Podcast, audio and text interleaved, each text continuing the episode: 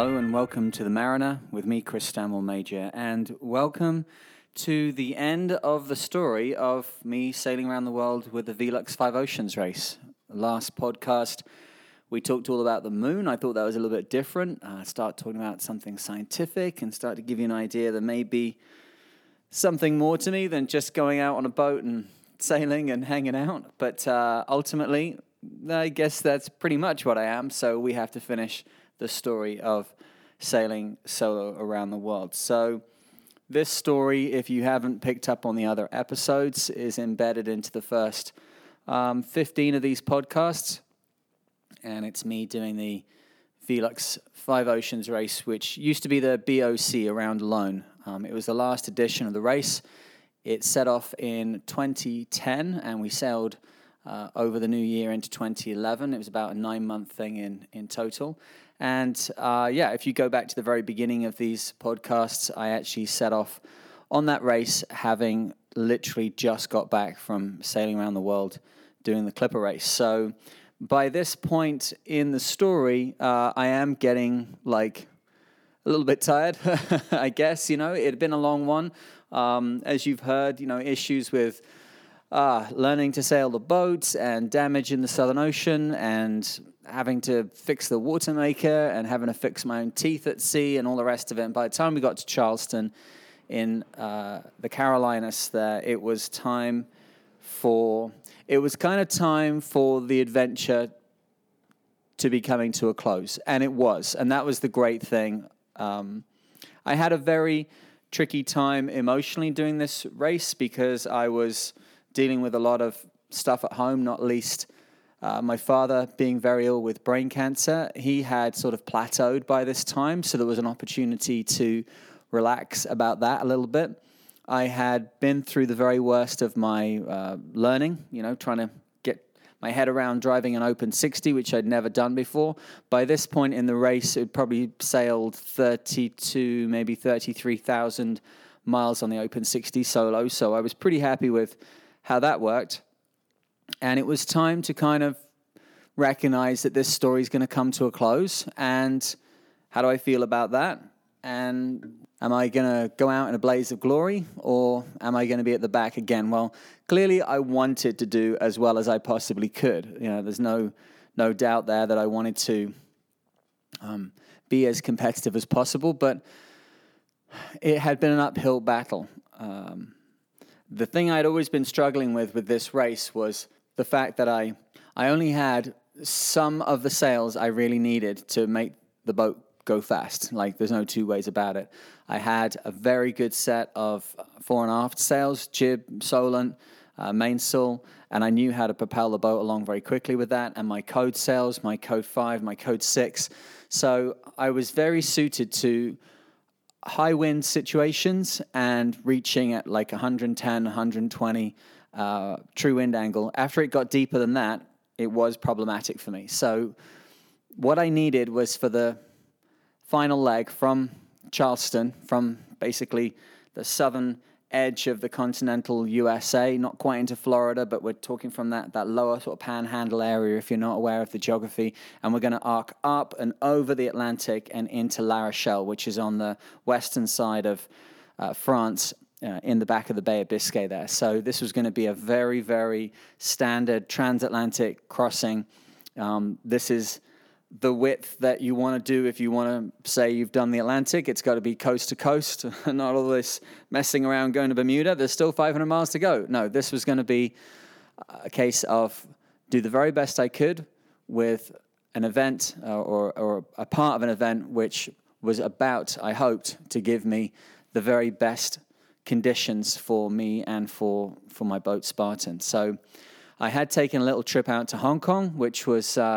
I was hoping that after the race I would go and live back in Hong Kong, and that is indeed what happened. So it was an opportunity to see the lay of the land, but it was also an opportunity to get back to my roots a little bit. That's where I'd sort of got into sailing at the Outward Bound School in Hong Kong, working on Ji Fong. She was no longer there anymore, but the Spirit of Outward Bound Hong Kong, a 67-foot challenge yacht, which I had really cut my teeth on as a sailor. She was there, and I got to hang out. If you don't know Hong Kong, it does have the most amazing array of beautiful islands and white sand beaches and wilderness areas, and actually 43% of Hong Kong is national parks. They never, ever advertise that. They always show the gambling, they always show the shopping, they always show the harbour and the skyline. But actually, once you live in Hong Kong, you have any experience of that amazing place, you realise that it also has this incredible nature side to it. And that's was a fantastic opportunity to recharge in that environment, which I'd come to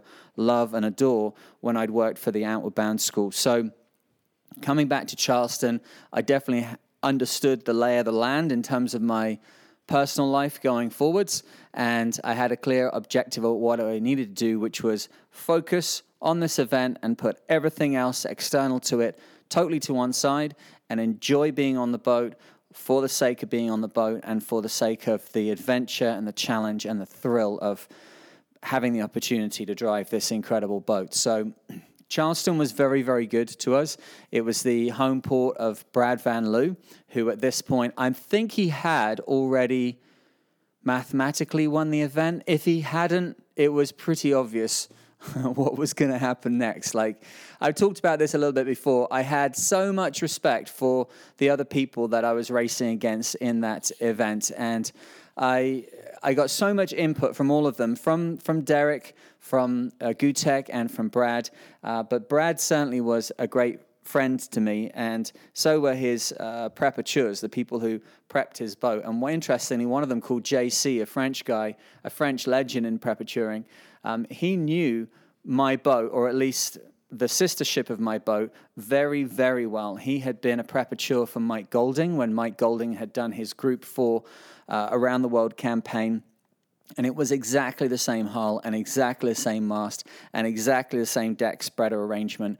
And I had very quickly worked out that if I got him a bit drunk and started talking about the boat, because it was kind of a tipping point in his life where he moved into doing offshore sailing, he would get very wistful and in a thick French accent would start revealing all of the performance things that I needed to know.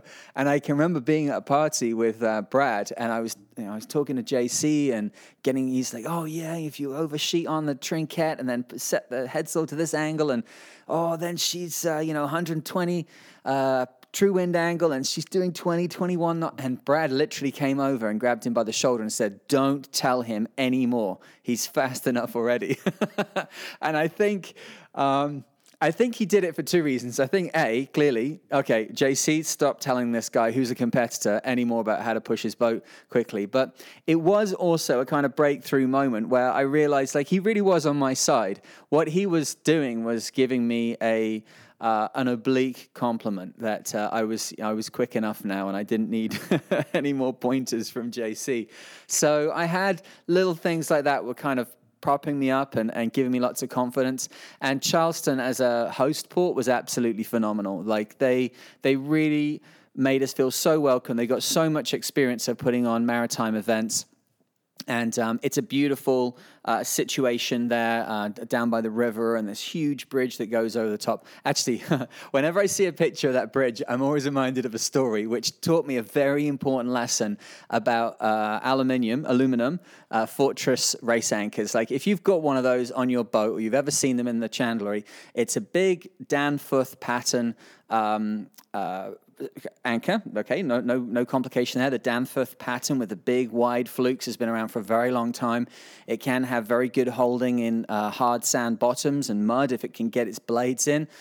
It's got all sorts of characteristics, but into this mix we have to throw the fact that the Fortress Danforth pattern anchor is made of this very, very light metal, and it's brilliant for race boats. And I've actually seen the most comedic race boat application I've ever seen was the Danforth anchor, like stashed, as you might expect, supposedly like ready to go, you know, in a bag, still needs to be put back together. But then when I put my hand on the chain that was next to it, which was like a white plastic covered chain, I realized that it wasn't white plastic covered chain. It was a white plastic chain, i.e. like the ones you get outside of the pub where they're trying to like cordon off the beer garden area. Like this race boat had, well, it was breaking the rules, but it had clearly taken weight saving to the ultimate level. They had this aluminum anchor and they had white plastic chain to attach it to, and no doubt shoelaces to connect it to the boat. But anyway, I digress as always.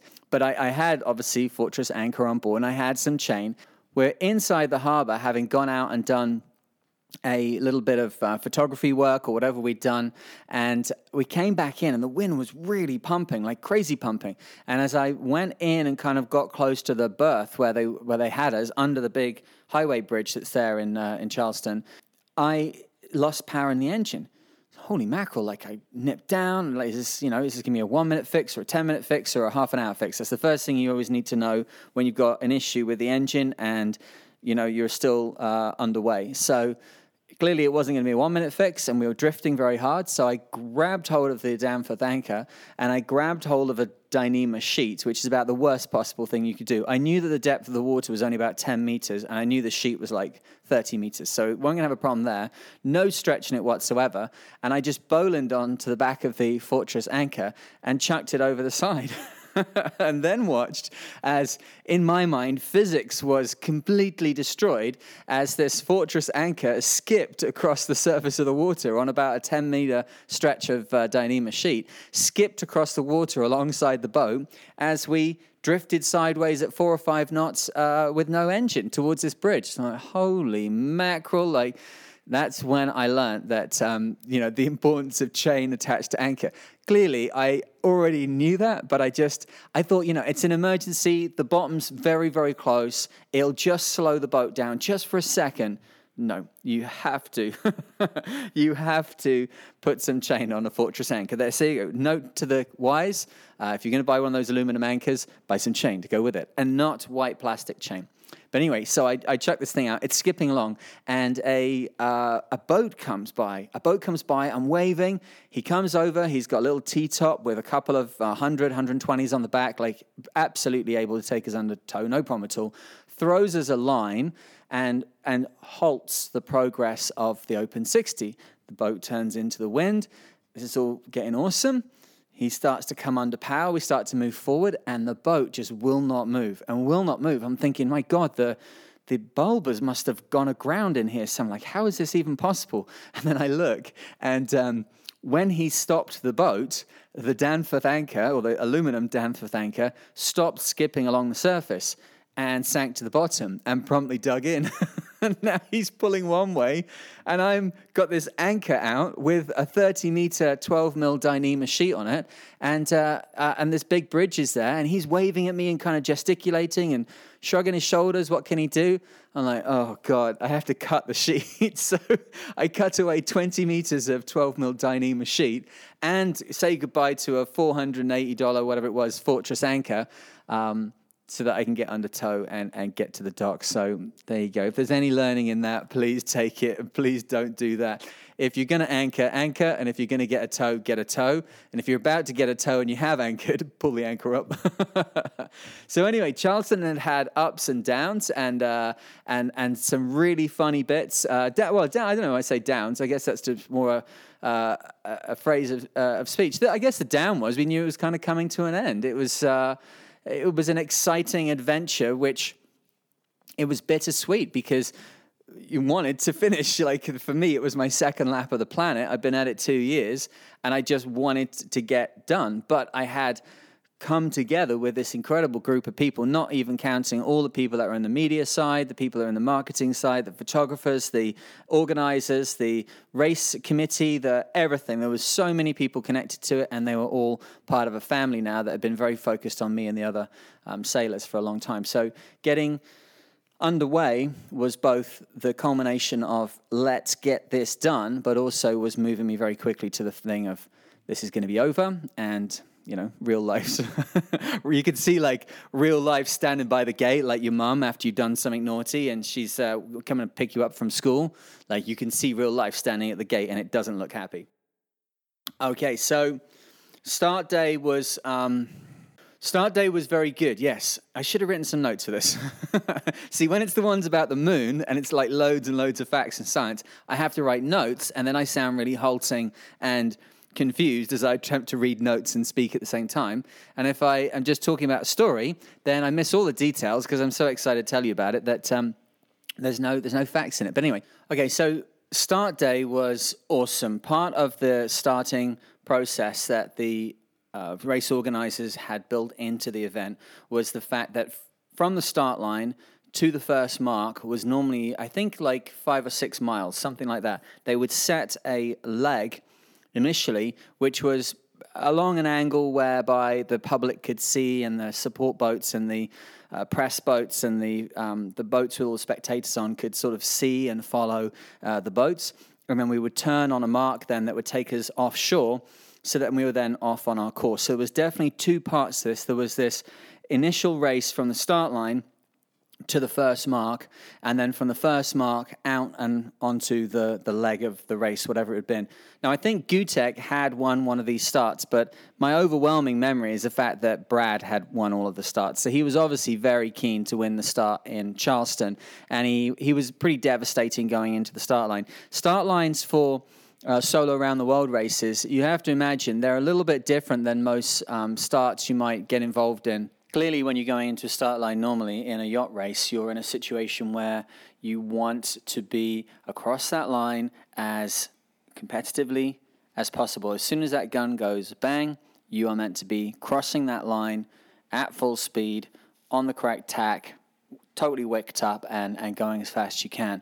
When you're doing round-the-world races, you have to be a little bit philosophical.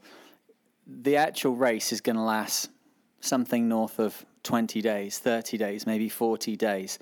Going over the start line, even a couple of seconds ahead of somebody, a minute ahead of somebody. Hell, if you go across the start line 15 minutes ahead of somebody, it means nothing.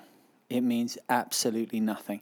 And if you start trying to enter a start sequence in a solo race or in a very long distance race with the same kind of competitiveness that you have in a round the cans race, in the end, it's going to come and bite you on the ass. And the race committees that I've been involved in with this kind of stuff, they have very, very strong penalties that they offer up to any solo sailors or round-the-world crewed race sailors who are going to go over the start line early. I know in the Clipper race, I think every second over the line was a 15-minute penalty, I feel like saying. It was something ridiculous. Like, literally, they wouldn't call you back, but if you were 3 seconds early going over the line, it was 45-minute penalty. So it really taught us to keep back. Now, obviously, clearly, we weren't doing that in the Velux race, but we are on board our boats with our support crew right into about 5 minutes to go before the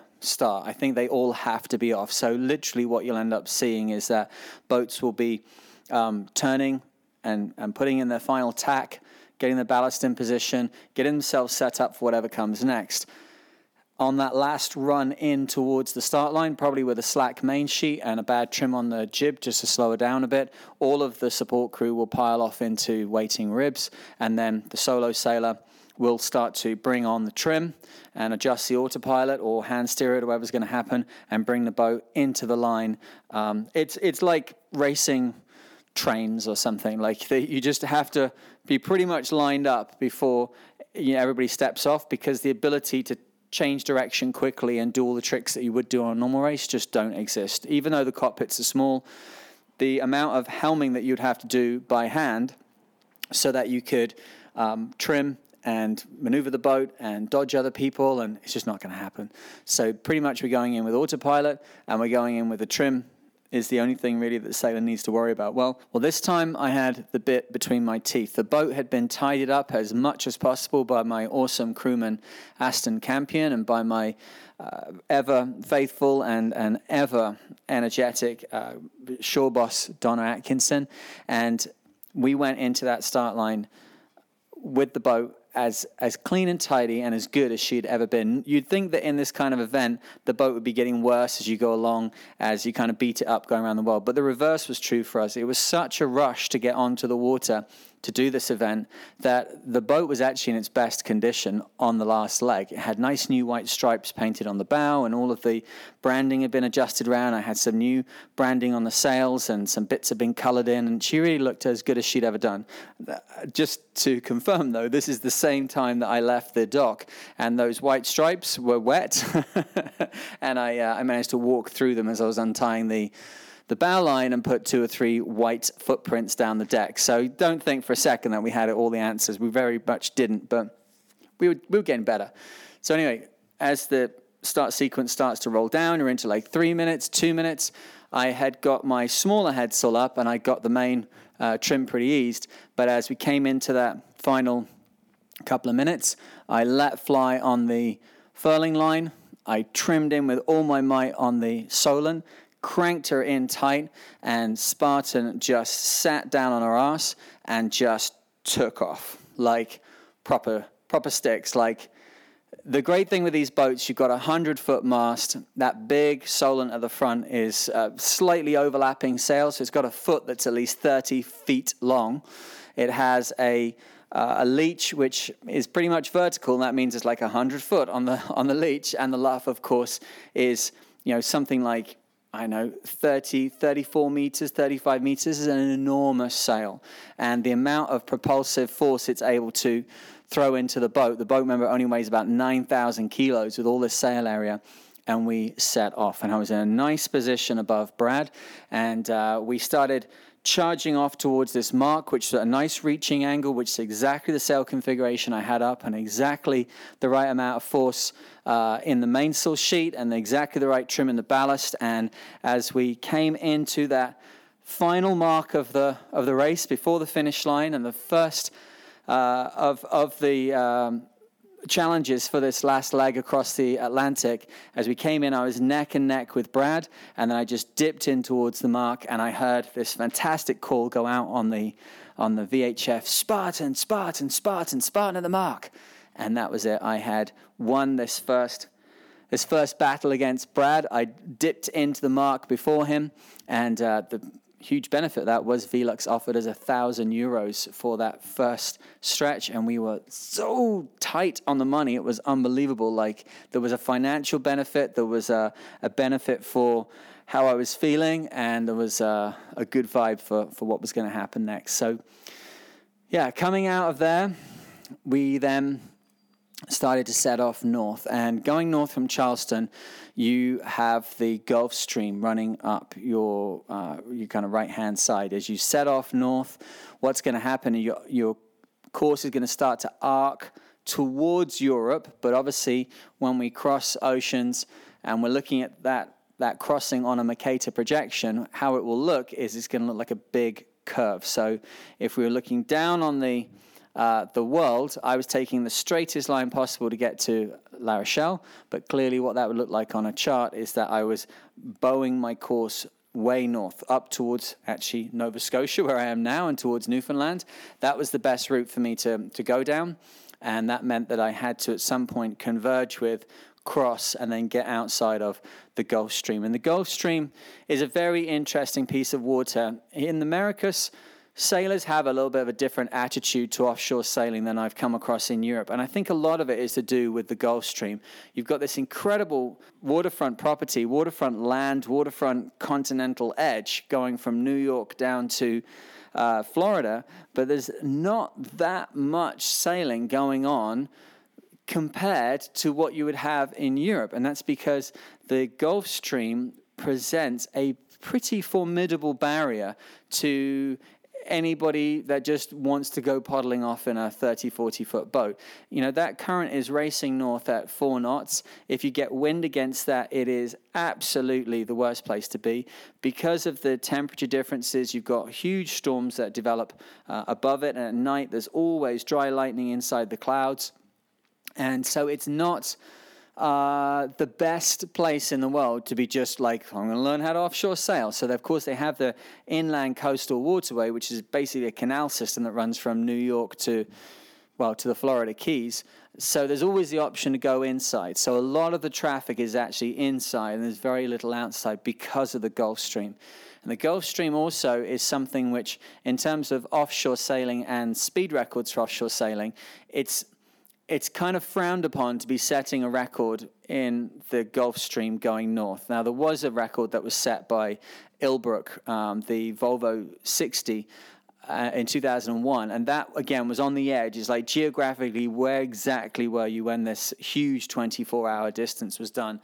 Because if you're in the Gulf Stream, you could have up to 4 knots push behind you, and that obviously is clearly then whatever your speed was not representative of what the boat was doing, but a combination of the current plus your boat. So that area of the world, definitely got your eyes wide open when you're in a 60-foot performance boat, which is doing 16 to 20 knots in this wide river of crazy currents, and you've got all sorts of traffic coming backs and forwards from New York and from Nova Scotia, Canada, coming across from Europe. There's all sorts of boats, there's all sorts of currents, there's all sorts of weather, and you've got to keep your eyes and ears open. So that was really the first night of leaving Charleston.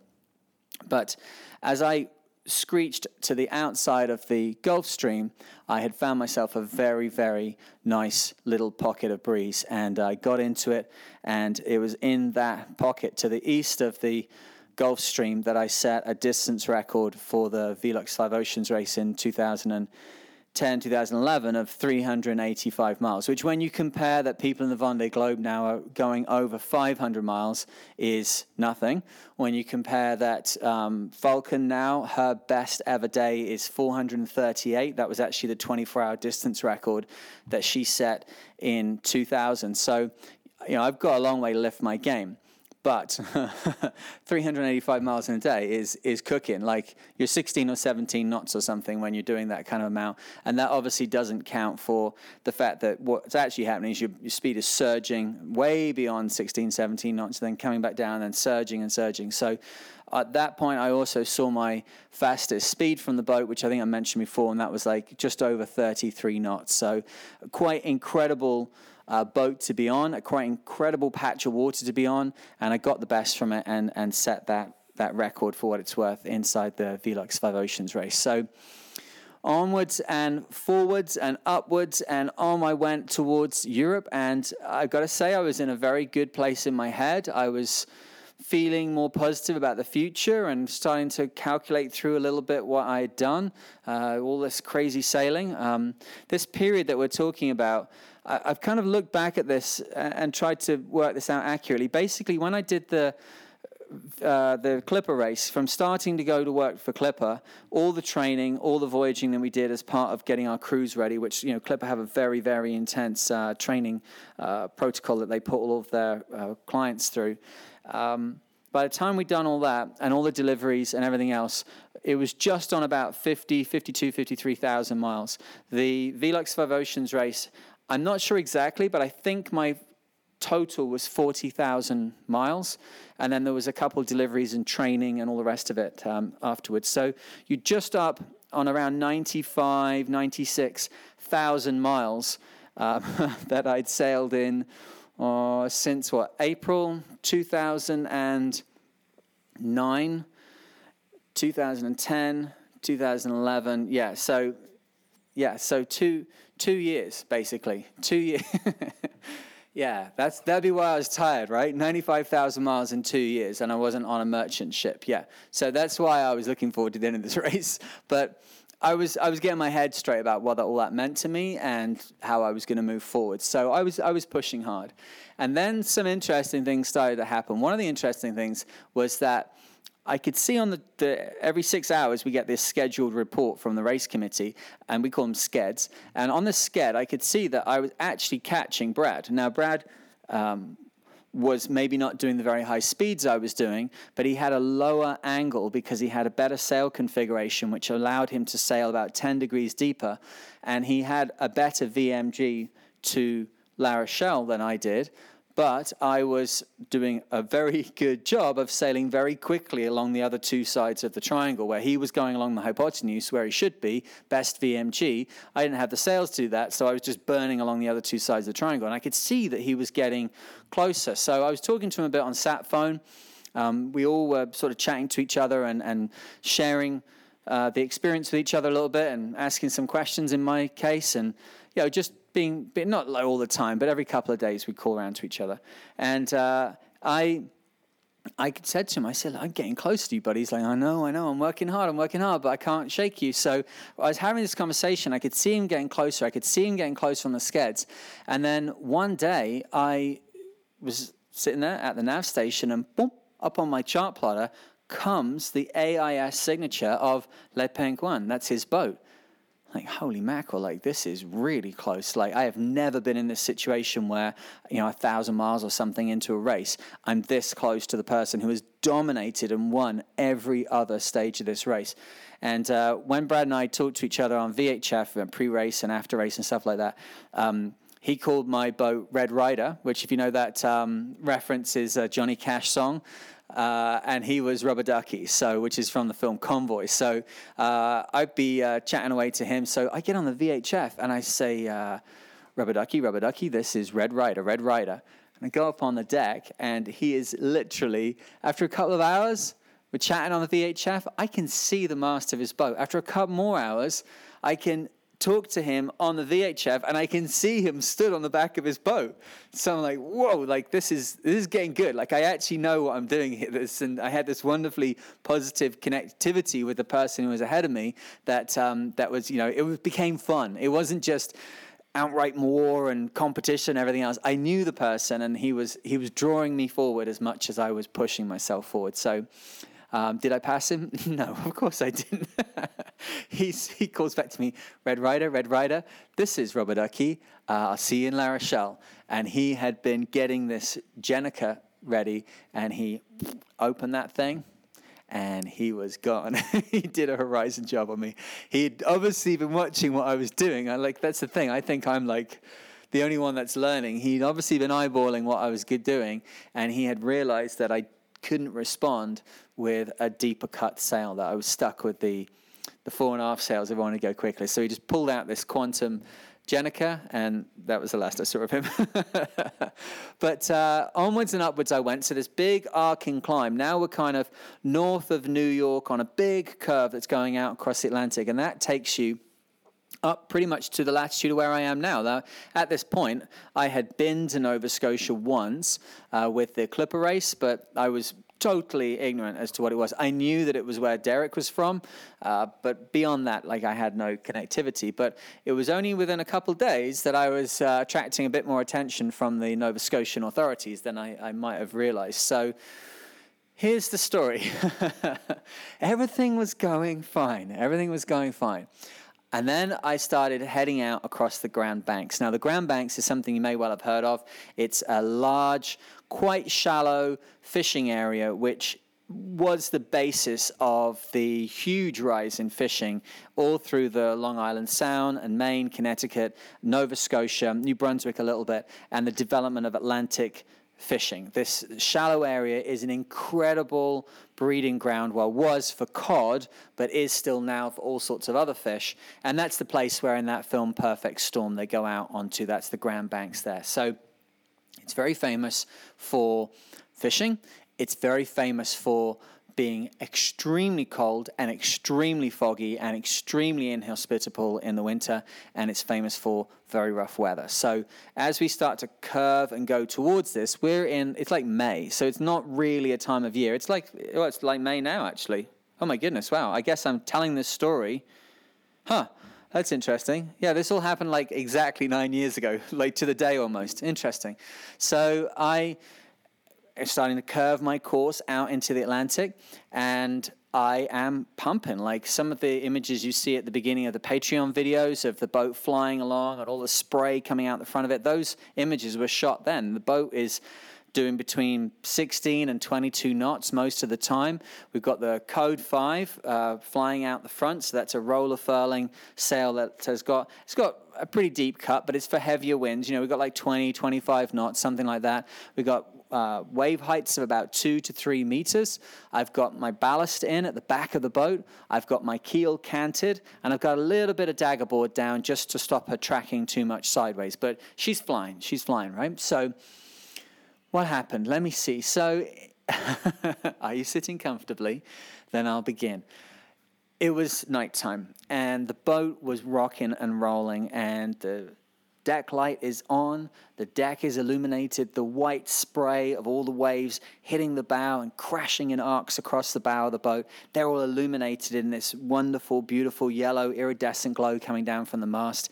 We've got all the little red lights of the instruments on. I've got the radio playing, and I've got the moon and the stars and these beautiful waves, lots and lots of light from the moon lighting up the scene around me, and it's just magical, magical sailing. So the boat is pumping along pretty much as fast as she can go, but I go into the back, go into the lazarette area, and I look into the inspection windows, big, thick Lexan inspection windows on top of the aft ballast tanks, and I see that there's water slopping around in there, and it's not, the tanks aren't fully full of water. So what I could do with Spartan was put up to 2 tons of water in the back of the boat, one to starboard, one to port, which could help on all sorts of reaching angles, or if you filled both of them up and you were like power reaching at this 120 true wind angle that she loves so much, then the back of the boat would sit down, it would pop the bow of the boat further into the air, she'd stay on the surf for longer and longer, and that means that she's just going faster and faster and faster. So when I look into the inspection hatches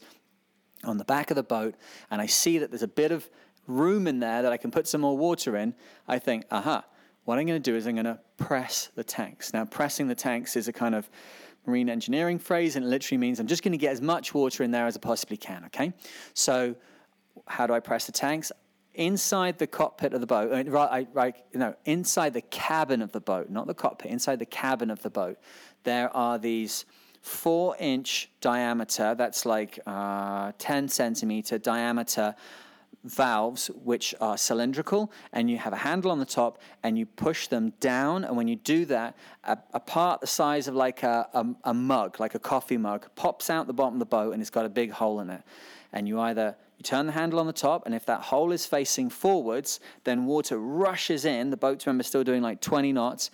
The water rushes in through this 4-inch aperture, up a big flexible pipe, and goes to the ballast tank. And you can send it to the back, and you can send it to the front, you can send it from one side to the other, and all this sort of stuff. But if you then turn that handle on the top, rotate the coffee cup underwater, now the hole is facing aft, and there's a low pressure area behind the cylindrical shape of this scoop, as we call them, and that low pressure then will suck all the water out of the tank. So very, very simple system. Push it down, put it forwards, water is jetting into the tanks, put it down, turn it to the aft, and then water is being sucked out of the tanks, right? But it's all dependent on the fact that the boat's moving at high speed. So I think I'm going to press the tanks a little bit. Now you have to be a little bit careful doing this, because the tanks are... They form the floor of the lazarette. So one of their skins, the lower skin, is the hull of the boat. Their upper skin is the floor of the lazarette. Their trailing edge, their trailing face, is the transom of the boat. And their forward edge is the bulkhead between the lazarette and the cabin, okay? You have to be careful, because whilst all that is very, very structural and strong, there is a Lexan inspection plate on the top of them, and the pipe that comes out the top of the tank, which then goes on deck, is close to the aperture of the scoop, but it's not the same. So you can end up with 2 big jets of water jetting out the back of the boat if you are not aware of it, and you've got the scoop down, the tanks are full, you will end up with a lot of pressure inside the tanks, and it's just jetting its way out of these 2 vents on deck. So no problem, because I'm on it, right? I know what I'm doing. I've just sailed around the world. I just sailed around the world twice, for God's sakes. In fact, I just caught up with Brad and set a distance record. I'm just going to press the tanks. I know what I'm doing. So I drop the scoops, and I face them forwards, and I go up to the companionway to have a cigarette and watch what's going on. As I light my cigarette, I look forward, and the beautiful light of the deck light is picking up the little golden diamonds of the water coming over. Oh my God, the tack of the Code 5 sail is literally parting as I'm looking at it. The front lower corner of this huge spinnaker, which is like, I know, that one's probably the size of a tennis court, and very, very important to me going fast on this leg. As I'm watching it, it's just splitting. It's like 1 foot split, 3 foot split, 6 foot split. Now, it's got a long way to go because it's 120 foot on the loft, but it's like 10 foot into it, 20 foot into it. I'm like, well, there's no way I can do anything about this. So I go to the lazy sheet and flake it, and it keeps splitting halfway up the luff, two-thirds the way up the luff, and as it gets to the very top of it, I cut the working sheet, and my Code 5 sail just disappears into the night time with 1.5 sheets still connected to it. Gone. That's it. So I'm like, whoa. So now there's just like this raggedy situation going on the front where I've got this anti-torsional stay with like a lot of sail material hanging off it. I very quickly have to ease the main, adjust the load of trim, adjust the autopilot so that it is able to kind of counter for the fact there's now nothing pulling at the front of the boat. I unfurl the Solent so I get back up to speed again. So first you get speed and then you do your housekeeping. So okay, we get speed back going, and then I go to the bow, and I pull down the tattered remains of this sail, which has just gone from the size of a tennis court to looking like, I don't know, like a banner at a happy birthday party kind of thing, you know. So I pull it all down. I'm still a bit shell-shocked. I just lost these very expensive sheets and this very expensive sail. I push it all through the forward hatch, and I think, well, okay, hang on. I've got the Code 6. At least it'll be something. So I go downstairs. Listen to me. I go down inside the boat, and it's time to go back to sea. And I start shoving this sail up on deck. So what we do is they're in bags inside the boat, and then they have to be fed through. So this would have been coming from somewhere at the back of the boat. I don't remember exactly where, but I shove it either in the lazarette or in the cabin or something. I then feed it up onto the deck like kind of wrestling a big anaconda, shove it up through the little hatch on the deck. You don't carry the whole bags around, they're too heavy. You move the sails around as a piped, kind of furled, rolled up unit.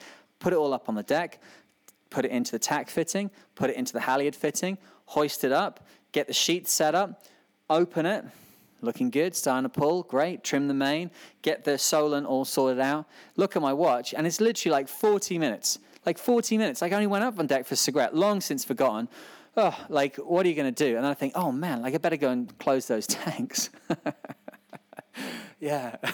So, yeah, that didn't work out so good. I went into the boat for the first time in 40 minutes, into the cabin of the boat. Now, the cabin of the boat, the boat's beam is 19 feet, and that cabin was 21 feet long. It has an indented roof section towards the aft of it, which is the cockpit floor. And then there's the engine and the batteries and a little kind of upstand, which has got my stove on it. There's no sink in that boat. The bunk is made up above the engine. The dash where I sit and all my instruments are, that's way up above the engine. And then there's two bunks on either side, which have got my gear in it. Well, now I have like the Atlantic Ocean inside the boat. As I swing myself down into the boat, because it was just quite a small hatch on that boat, you had to swing yourself in feet first, I go into thigh deep water. I kid you not, like just below mid-thigh deep water. And you can imagine what I thought about that. I'm 1,000 miles offshore, just on the edge of the Grand Banks, south and east of Canada, parts of Canada I don't know anything about, in this boat. And there is a lot of water inside it, like a lot. Now, the first thing that jumps to my mind is I've struck something. I have parted the hull somewhere. I've got to start pumping. Now, these kind of boats have limited ability to pump. If you're going to have a boat which is your offshore vehicle for high latitudes and you're going to do the best possible job you can in bilge pumping, you'd be talking about marine, bronze, engine-driven salvage pumps. You'd be talking about big rotary pumps, big electric pumps, I'm a big fan of bilge pumping, but you literally will end up going down a terrible non-competitive rabbit hole if you start doing that on these boats. So what we tend to do is we don't scrimp exactly on the bilge pumping, but it's very tactical. You can pump quite a lot of water, but you have to go and get them there's one in each part of the boat, and you have to go and get them, and you have to get the manual one out, and you have to do this and do that and do the other. It's like, this is such a large amount of water. I need like an instant fix right now, because the issue that I was simultaneously absolutely aware of is the fact that my batteries were already underwater, which meant that they were discharging at a rapid rate. The engine was half underwater. My satellite gear was just above the level of the water. It was on the side that was slightly higher. The boat was still heeled over somewhat. And the autopilot gear was in the most protected place it possibly could be. But now it's literally like, I know, 10 inches above this water that's slopping around. So, like, holy moly. So the good thing is that all the time I spend offshore, I do whatever I can to play the what-if game. The what-if game is where you sit looking at situations, looking at what's going on around you and thinking, what if that broke right now? What would I do? What if that caught fire right now? What if I get my hand trapped in here? What if I slip and stub? All the time you're playing what-if, which sounds very kind of like boring and straight-laced and everything else, but it's not like you're freaking out. You're in a very dynamic situation. What you're doing is recognizing threats, recognizing issues, and mitigating them before they come along and spoil the party. Well, what you can find is that answers to problems are actually counterintuitive. That actually what you need to do is, cut that thing and throw it away rather than try and hold on to it, or that you're going to need to throw a bucket of seawater on that electrical stack because there's no other way of firefighting that area, or it's hard to kind of come up with an idea on the fly. But one of the ones I do know was this. I had spent some time on some lovely sunny day way back thinking, what happens if I have like a major flooding incident in this boat? And I had realized this: the only thing that you can do is spin the flexible hoses off those scoops, the scoops intended for the ballast, and turn the scoops to the aft position so that there's low pressure, and then those scoops will just pull water from whatever's around the now open coupling that runs back to the ballast tank. So I did. What I did was, you'd think, okay, well, is water going to flood in through these 2 4-inch apertures? Well, no, it didn't, because I was driving along. I knew that they were going to be pointing aft immediately, and I knew I needed to get the water out from where I'd split the hull. So I went to the tanks, and I spun off the flexible hose. Now, this had two effects. Number one, the scoops started pulling water from the cabin, but now 2 tons of water from the ballast tanks aft was flooding into the cabin. And it was my awareness, my guess, my pre-planned idea that whilst more water may come in, ultimately the scoops would suck it all out. And indeed, that's what started happening. These 2 4-inch hoses from the ballast tanks just erupted with water going everywhere. But equally, I could hear these scoops like sucking water. So I just got a plastic bag and put it over the communication gear and over the autopilots and started dabbing at them, trying to wipe them. And they're pretty much marinized, but they're only marinized to a very low level. Like, they'll take a bit of spray, they'll take a few splashes over the connections, but they're not in any way waterproof. So I did what I could, and then so lots of water came in and then lots of water went out, and the scoops reduced the water level inside the boat down to about 6 inches. But as soon as it was past the point where it was going to be all over the satellite gear and the autopilot, I was in there with a bucket. And there's a video somewhere of me saying the U.S. Coast Guard ruling is that a scared man with a bucket is the best bilge pumping that there is. And that is absolutely true. And I'm just slinging water out of the hatch as fast as I possibly could. So we get to a point now where the scoops aren't doing anything else. I go and get all the other electric bilge pumps from elsewhere in the boat. I connect them all together, and obviously my gear is saturated. The rubbish bag is split apart. Like, it's just devastation. But during this entire time, the boat has been sailing at 16 to 20 knots under autopilot across the Grand Banks in 25 knots and 2.5 meter seas. Like, that was the counterintuitive thing. You'd think that, oh my God, there's a huge problem, I better stop and deal with the problem. Well, no, the answer was the only way of pumping all this water out fast enough to save the autopilots and the sat communication gear was to keep moving. And that's exactly what I did. So it was about this time, which is, total here, we're talking maybe, half an hour. Like, it really did suck the water down very, very quickly. The a thought came to my mind, like, I better contact the race authority and tell them I've got this issue, because I don't want this to then, you know, I don't know what the issue is. I've been looking around during this entire time, but I've got no idea where this water's come from. I'm not seeing any geysers coming up through the hull anywhere. I'm just trying to think, like, how could this happen? And then I realized, just at the point when I'm thinking I better call the race authority, and I'm thinking, well, what am I going to tell them? And I start looking for, okay, what's the story here? I realize what's happened. And what's happened is I had the scoops down for that 45 minutes or whatever it was dealing with the Code 5. There was so much pressure in the aft ballast tanks that I've actually blown the bulkhead that separates the after part of the cabin, separates the cabin from the lazarette, which is the forward face of the ballast tanks. I have blown the bulkhead forwards. I've separated it from the hull with all this pressure. So it ain't good, but at least the hull's not split. You know what I'm saying? It's like, it ain't brilliant, but at least the hull's not split. So I get on the horn to them. Hey, yeah, it's Chris.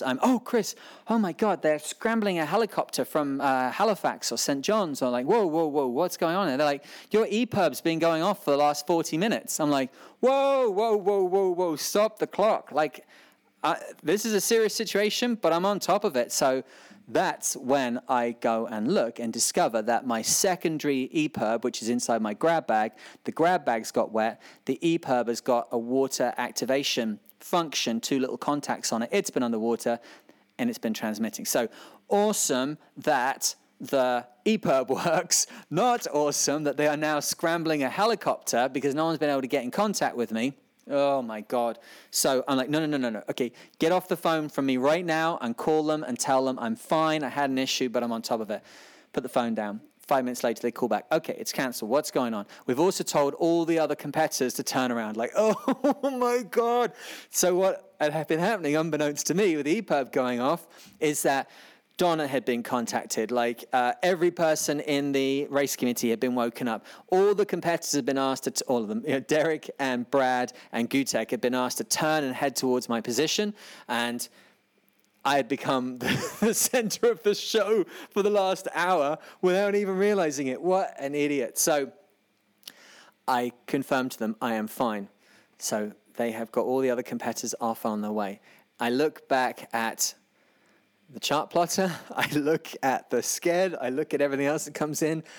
I still set one of the quickest 6-hour times I did in the whole race, even with all that going on. I literally lost the Code 5, went straight to the Solent, lost a couple knots, went straight back to the Code 5, and then with all that hullabaloo inside the boat, my speed came down because I lost my ballast in the back of the boat, but it, you know, wasn't hit that hard. So it just shows, hey, like, better born lucky than smart or something, but I got everything dried out, and I did have to, like, dry everything out. The batteries were never quite the same after that. They had been underwater for probably like 30 or 40 minutes, and they're just discharging terribly through the terminals. The engine was okay. The starter motor was a bit reluctant. I had to strip all that apart, but very, very lucky. And, you know, I actually now have the opportunity once in a while to interact with people that are from the SE Rescue here in Halifax, and I actually have met one of the guys that was on that flight who was mobilized that night. So thank you to the air crews in St. John's and in Halifax who were potentially going to come and get me. But thank God they didn't have to leave the ground. We don't want to put anybody at risk for us to be able to pursue this this challenge in these events. So onwards I went. Now, how was I doing? Well, I was actually doing all right. I really was doing all right. I had been in a close-pitched battle with Derek and with Gutek. They had moved ahead. I'd fallen behind. They'd, you know, gone behind, and it was all very close. The next thing that happened on this voyage, which was a shock and a wake-up call for me, was the fact that I know exactly how far I was. I was 385 miles from La Rochelle.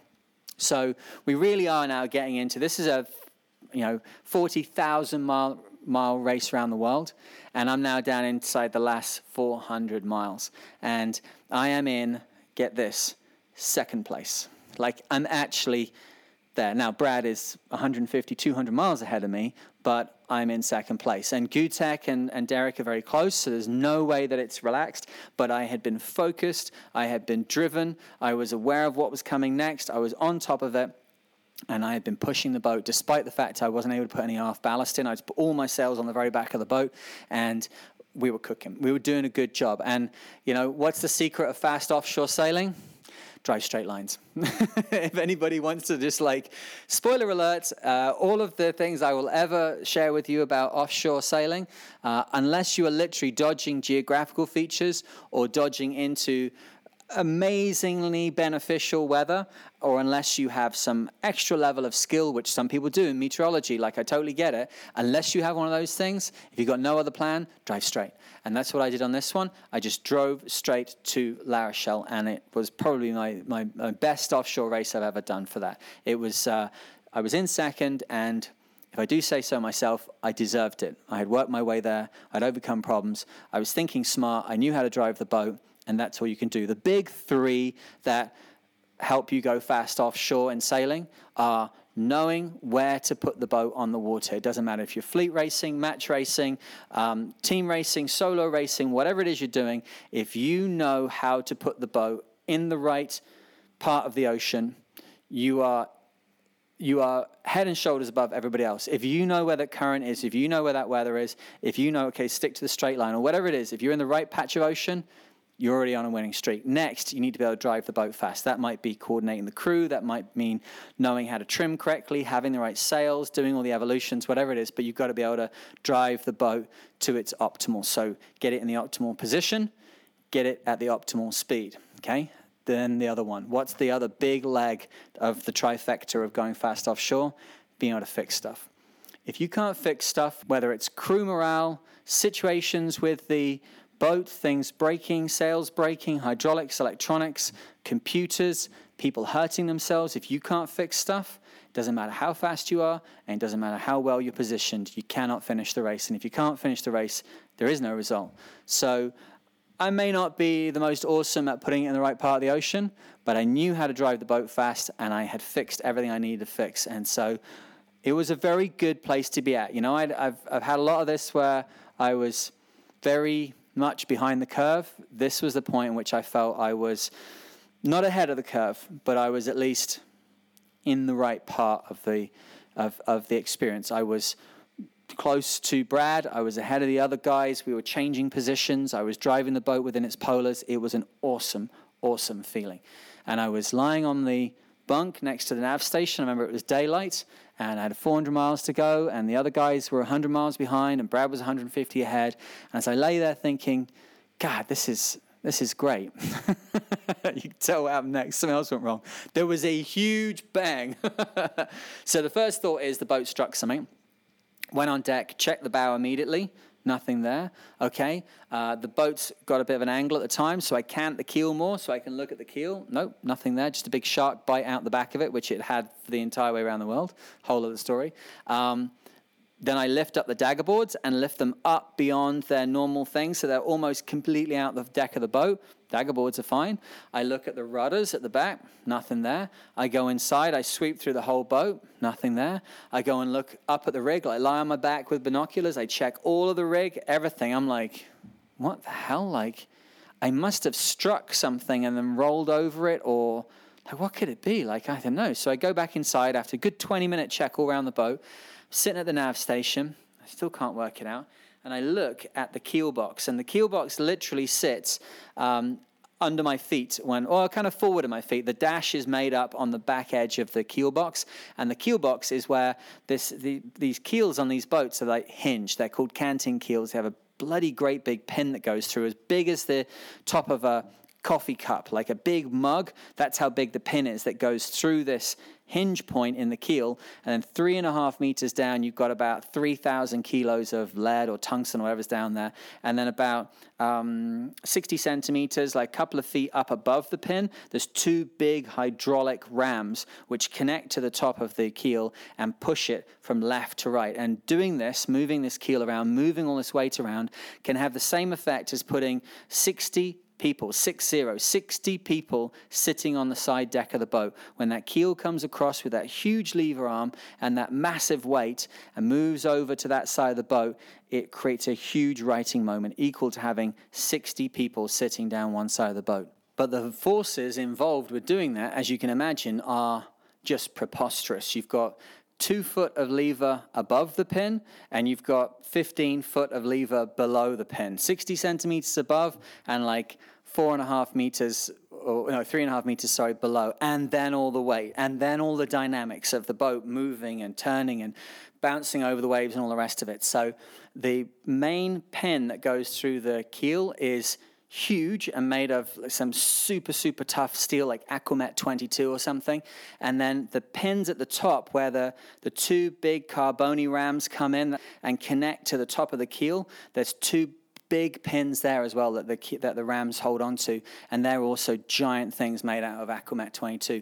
Aquamet 22 is a metal which, where stainless steel breaks at like 40,000 psi, it breaks like 140,000 psi. It's incredibly hard to work with. It's incredibly expensive, but it is unbelievable strength to it, and that's what these pins are made from. So I'm looking at the keel box, and I'm looking at the two rams, and I think, that one ram looks a bit funny compared to what I expect. So I slither down underneath the dash and I grab hold of this ram, which again is like getting hold of a big coffee cup diameter type thing. And I pick it up and it just moves completely free. And that's when I realized that it broke in one of the ram pins. I was like, holy mackerel. So I take off a little carbon panel, which has a kind of seal on it that the ram goes through, and I look at the pin, and the pin indeed is sheared through. Everything's okay. The keel is still attached to the boat. The other ram is still in play, and these rams have got a diameter of like 10 inches or something, you know, like 25 centimeters. Like it can handle it. I immediately centered the keel, so there's no particular pressure on it. And I look at the keel pin, and the keel pin is already 2/3 rusted through.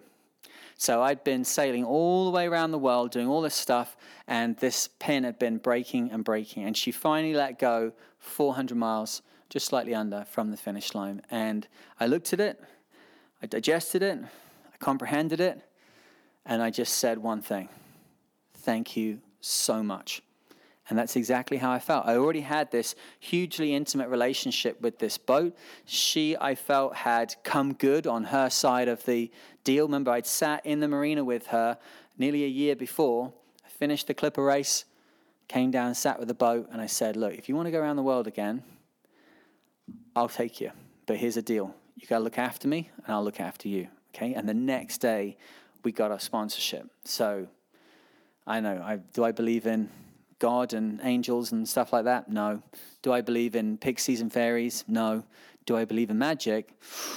Yeah, I guess, you know. I think sometimes the universe is ready to give you something, and if you just give it a little push, you know, maybe, I don't know, it's a nice way of looking at it, to feel that you might have some way of affecting fate and luck and all the rest of it. Obviously, ultimately, it was Sir Robin Knox Johnston that gave me the opportunity. It's purely him and only him, and I'm really very appreciative of that. But that feeling that the night before I'd sat quietly with that boat in the marina, which had, you know, a reef of weed on the bottom of it, prawns in the ballast tanks, I always say, a bird's nest up the mast. It hadn't been sailing properly in 4 years. I sat there with her and said, we're right at the edge of this. Like, they may give me sponsorship, and I can just about do it. But if we're going to go and do this, you got to look after me, and I'll look after you. And that's why at that moment I just said to her, thank you. Because the weather report was pretty good all the way to La Rochelle. She hadn't broken this in the Southern Ocean. She hadn't broken this in all the storms I'd been through and all the situations and all the crash tacks and everything else. It let go with 400 miles to go. Just, I think, to say, we need to stop now. we need to go to the boatyard immediately. So I phoned Brad and I said to him, hey, Brad, look, I got this situation. How safe is this with just one ram on it? And he said, it's fine. You just only put about 5 or 10 degrees. No, I think he literally said put only 5 degrees of keel on so you don't overstress the remaining ram. So I just did that. And well, you know what? I've told you some pretty exciting finish stories of coming in, but Brad got in about a day ahead of me, and then it was my turn, and the winds were very, very light. I was coming back to La Rochelle, which had been the setting off point for 2 round-the-world races for me. I wasn't going very fast. I don't remember there being very much wind at all. It was flat seas, very, very sunny. I remember I had a very special pocket watch with me, which I took with me everywhere, and I had that in my pocket. I had called my mum. I had called everyone that was important to me. I'd spoken to folks, and we just poodled in. And I went out onto the sidearm, that big deck spreader on the boat. I climbed up there and had some pictures taken. And then I went over the finish line, and there were people clapping and cheering, and then I drove the boat into La Rochelle Marina, and, you know, kind of the story fades into history. Like, what is there to say? There was celebration. They got a T-shirt for me, which was very cool, which I think there's some pictures of somewhere.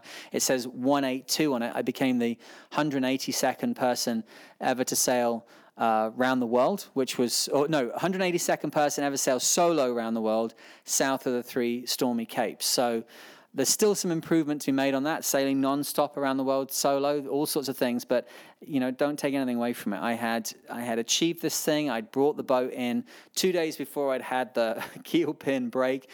You know, a week and a half before I'd had a major flooding incident. Like, all sorts of things had happened, but I had managed to come in second. So after all of it, my results were fourth, third. Is that right? Second, yeah, that's right. Fourth. So from La Rochelle to Cape Town, 4th out of 5. Cape Town to New Zealand, 4th out of 5. And then Christoph Bullens unfortunately retired. And then round the horn, 3rd. But all of that situation, oh my God, going into Punta del Este. And then from Charleston, I got a 3rd going into Charleston with Gutek stuck in Recife with broken ribs and a broken forestay. And then I got 2nd coming in. So definitely a story of elevation and development and learning and challenge, and it was awesome. Like, you know, the story as I'm telling it is pretty much what the reality's like. Like, I should be able to tell you about some huge, like, celebration party. I've got to say, whilst the Velux Five Oceans team were awesome as people, I got to say that the prize giving was a massive anticlimax. Like, I remember being invited to the start of the Volvo race in 2000. Was that 2011? Yeah, it would have been 2011. I went to the start, and the team that I was assigned, I was writing an article for them for a magazine in Hong Kong, and they received IWC wristwatches before they set off. That's an 11,000 euro wristwatch before they set off. I had just sailed solo around the world, and I got back and I got a $500 nautical watch, and there was like 5 people stood in the audience for, you know, to like say well done, and it was like, this feels like a bit like anticlimax, but what else would there be? Like, in the end, like, even if you stood there and there was 100,000 people, in the end you walk off the stage, you walk away from the boat, the event's over, and it's done. That's, of course, that thing of group dynamics of, you know, forming a group and then storming through your differences and then performing, really getting it together, and then norming, making that into, you know, your group, how it works, how it functions, all this stuff. And then at the end of it, mourning. And that period where you get to the end of things and it's done.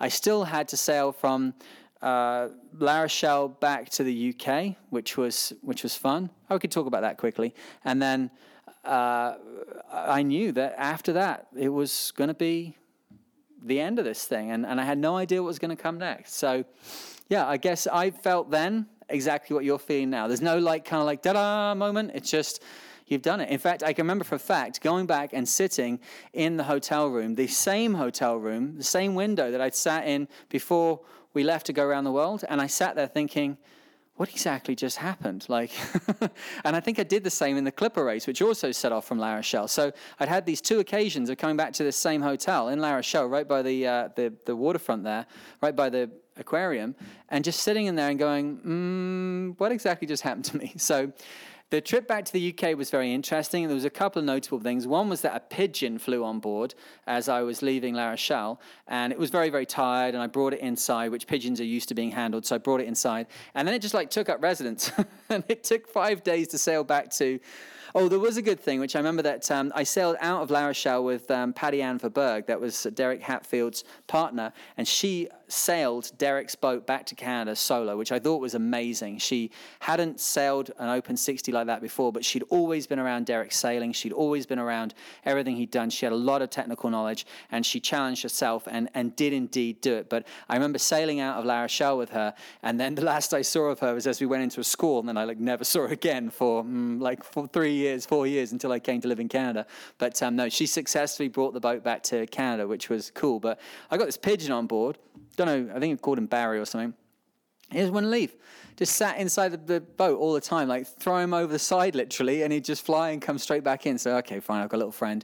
And then a real feeling I want to get back, I want to get back. I remember rounding the corner at the Casquettes and heading in towards the Solent, and I remember going, there was a wonderful moment where I was passing Portland Bill, which is a famous kind of promontory sticking into the channel off the bottom of the UK, and the ship now unfortunately lost to us, but the Bounty was inside me about 1 mile, which is a fantastic reproduction and representation of times long gone. I'm just off Portland Bill, which is a famous landmark in the UK. The sun's shining, and outside of me is HMS Daring, which at the time was one of the brand new frigates from the British Navy. Couldn't even see it on my radar. Totally freaking me out. This massive ship, couldn't see it on radar because of the stealth technology it has. But just this crazy moment of the history of sailing on my one side and the future of maritime travel on my other side, and then coming up and heading into the Solent, and the run into the Solent there past the Needles, and that has always been, it's been a fantastic landfall for sailors for 1,000 years. And coming in there, I think I came in the evening, and I remember, I sailed in under spinnaker with a heavy tide. Was it against me or with me? There was a lot of tidal movement. The tide was sweeping from west to east, which then as you make the turn to dive into the Needles Channel, you're really going a lot of kind of sideways motion. I remember sailing the boat in under full spinnaker, sliding it sideways across the current, cutting past the bridge, cutting past Hurst Castle, and just being very impressed with myself, I guess, to put it that way, I know how to do this. And then coming up to a mooring at Cowes Green and snagging the mooring and getting my Open 60 back to where it had begun its challenge from. And it was cool. The next day I went into Portsmouth, and they had arranged this kind of homecoming and lots of press, and crew members from my Qingdao crew and my mum and dad were there and all sorts of things, which was awesome. Some of the best pictures. There were some pictures taken at the time, which I never did know where they ended up. I'd have to dig them down one day, because unfortunately now both my parents are gone, and there are pictures of us stood there with Sir Robin Knox Johnston, and I never know who it was that took those pictures. So I think it was maybe On Edition, or it was a local radio. No, it wouldn't be a radio show, would it? Yeah, the radio show took all the pictures. The local TV show took all these pictures. But I should dig those out one day, because there are some lovely pictures. And my dad, who was still very ill, but got himself together and got brought out to the boat by Rib, and he then came in with me, sailed in with me, and came alongside with me and showered me champagne, all that kind of stuff. And it was really nice day. It was a fantastic end to it.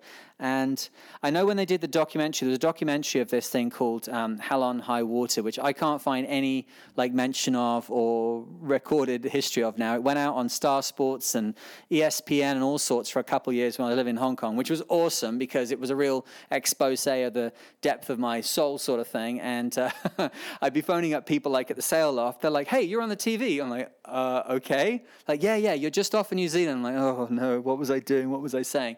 But that documentary, at the end of it, I remember what they did is, because a lot of it was kind of focused on me, just because I put a lot of video in. They gave us 15 hours worth of tapes to video on, and I just filled it up and gave it them back. But that seemed to be, I was the only one doing that. So I ended up, a lot of my footage was in it.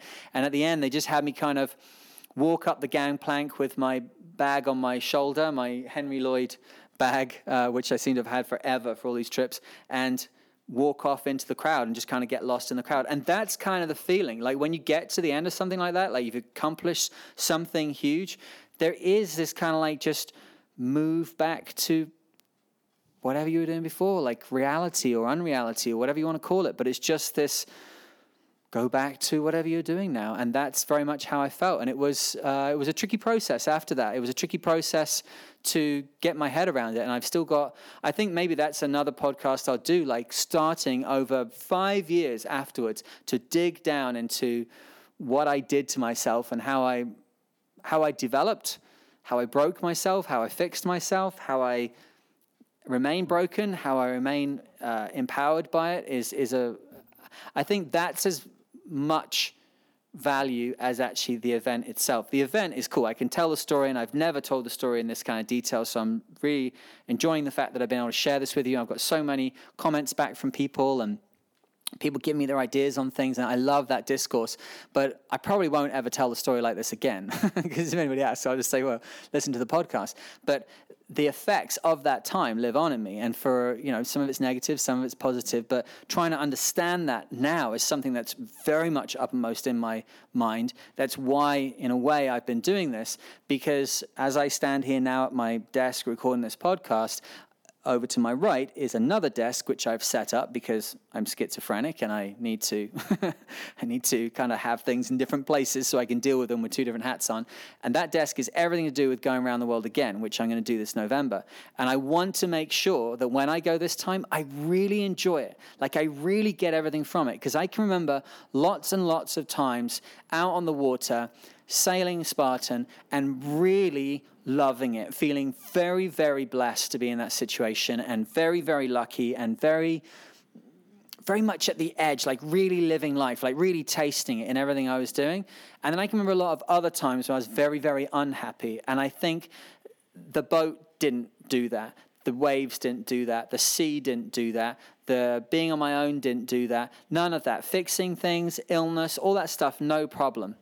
The thing that was a problem was stuff I brought on board, my own demons in my own luggage. And so when I go next time, this podcast and the interaction I've had with you guys is part of the process of unpacking this all, working out what's good, working out what's bad, and then making a very strong decision to throw away all the parts that are no good for me. And I remember learning this in the middle of the Atlantic with my good friend Al Jones, and with Michelle, who was just the most fantastic crew member, who I came to know as a friend and came to know as an inspiration to me, an older gentleman who'd lost his wife. I worked with him when I was about 4 years later when I was in Canada, and his wife had passed away in difficult circumstances, and we ended up talking a lot. I'd just lost my dad. I'd been through all the stuff with the round the world stuff and how it left me feeling.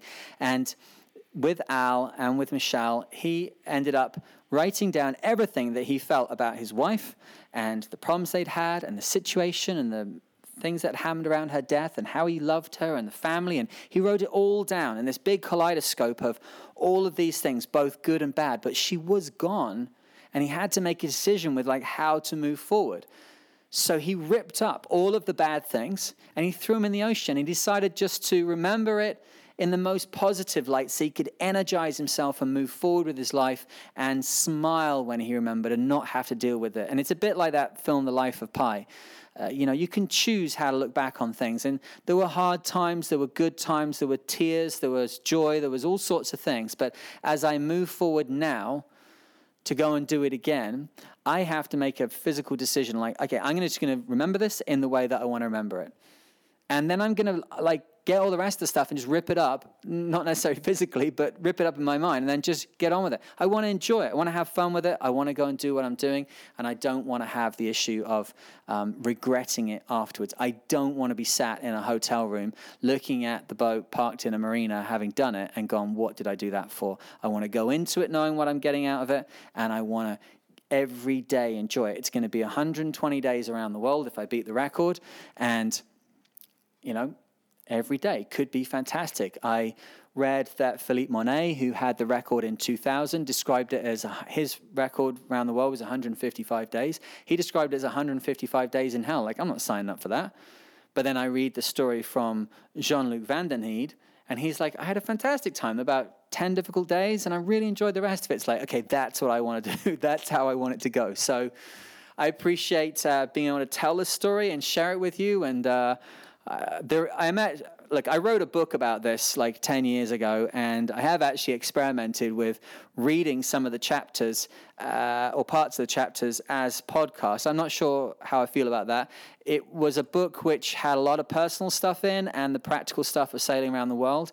And then I didn't feel right about kind of publishing that. I had a deal with McGraw Hill, but I didn't feel right about it. It didn't feel like a good thing. But I've since gone back and looked at the manuscript, which is like 3 inches thick, like 100,000 words. Like, I should do something with it.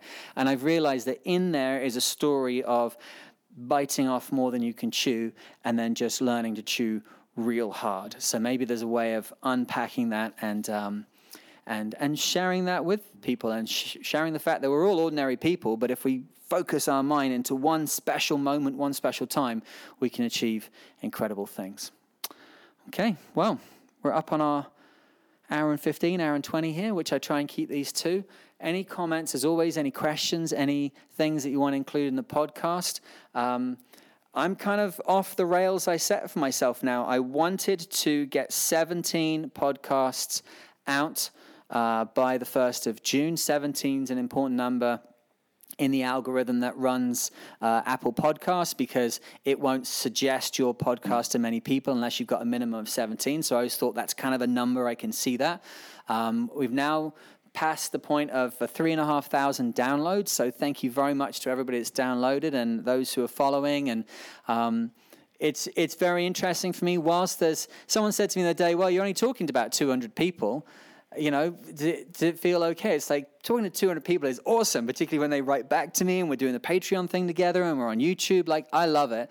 And somebody else who had a bit more knowledge pointed out, if you've got 200 people that are listening or 200,000 people that are listening, it's still exactly the same. It's still the microphone and you talking and what you're doing, and enjoy it whilst you can just do whatever you want with it, and not too many people will be irritated if you change tracks. So I've got some good suggestions in from people asking about sails and sail technology and winglets and aerodynamics and that kind of stuff. I am a little nervous to go off down subject matters which are too sciencey, because it can end up being a bit dry, but sure, like, if you request it, I'll do it, no problem at all. And I think we've got a good little format here where we can kind of talk about anything. That's what we've done so far. So yeah, it's coming up to midday. We have a new problem here in the barn, and that is now cooking hot. So that's a new one. I think I've decided that this barn is testing me. It's like, okay, I'm going to freeze you, then I'm going to boil you, and if you survive all of that, like, I'm outside fixing the barn. I'm going to get up on the roof later today and do some stuff at work up there. Like, this barn should know that I'm on its side, but yeah, now the problem is that I'm stood here in shorts and a t-shirt. I'm still too hot. So wherever you are and whatever you're doing, I hope that you are safe and sound, and keeping yourself and those around you equally safe and equally sound. And I look forward to speaking to you in the next one. Cheers.